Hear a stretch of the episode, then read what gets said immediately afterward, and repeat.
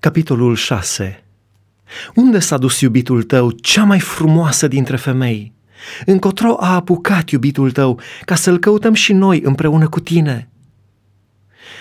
Iubitul meu s-a pogorât la grădina lui, la stratul de mirezme, ca să-și pască turma în grădini și să culeagă crini.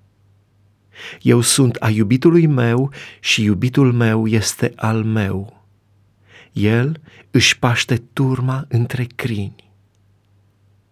Frumoasă ești, iubito, ca Tirța, plăcută ca Ierusalimul, dar cumplită ca niște oști sub steagurile lor. Întoarceți ochii de la mine, căci mă tulbură. Perii tăi sunt ca o turmă de capre care poposesc pe coama Galaadului.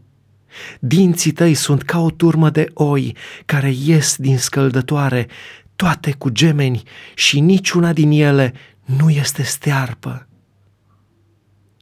Obrazul tău este ca o jumătate de rodie sub măhrama ta. Am șaizeci de împărătese, 80 de țiitoare și fete fără număr, dar numai una singură este porumbița mea, neprihănita mea.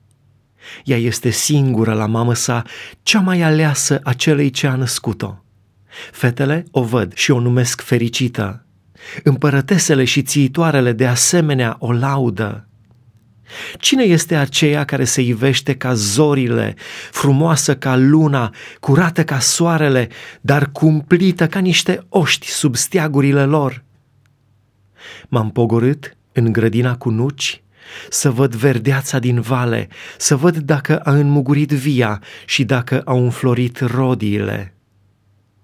Dar fără să bag de seamă, dorința mea m-a dus la carele poporului unui om ales. Întoarce-te, întoarce-te, Sulamito! Întoarce-te, întoarce-te ca să te privim! Ce aveți voi să vă uitați la Sulamita ca la niște fete ce joacă în cor?